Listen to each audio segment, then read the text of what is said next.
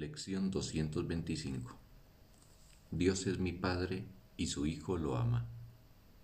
Padre, no puedo sino corresponder a tu amor, pues dar es lo mismo que recibir.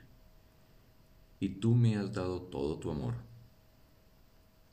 Tengo que corresponder a él, pues quiero tener plena conciencia de que es mío, de que arde en mi mente y de que, en su benéfica luz, la mantiene inmaculada, amada, libre de miedo y con un porvenir en el que sólo se puede perfilar paz. Cuán apacible es el camino por el que a tu amoroso Hijo se le conduce hasta ti. Hermano mío, ahora hallamos esa quietud. El camino está libre y despejado Ahora lo recorremos juntos y en paz. Tú me has tendido la mano y yo nunca te abandonaré. Somos uno.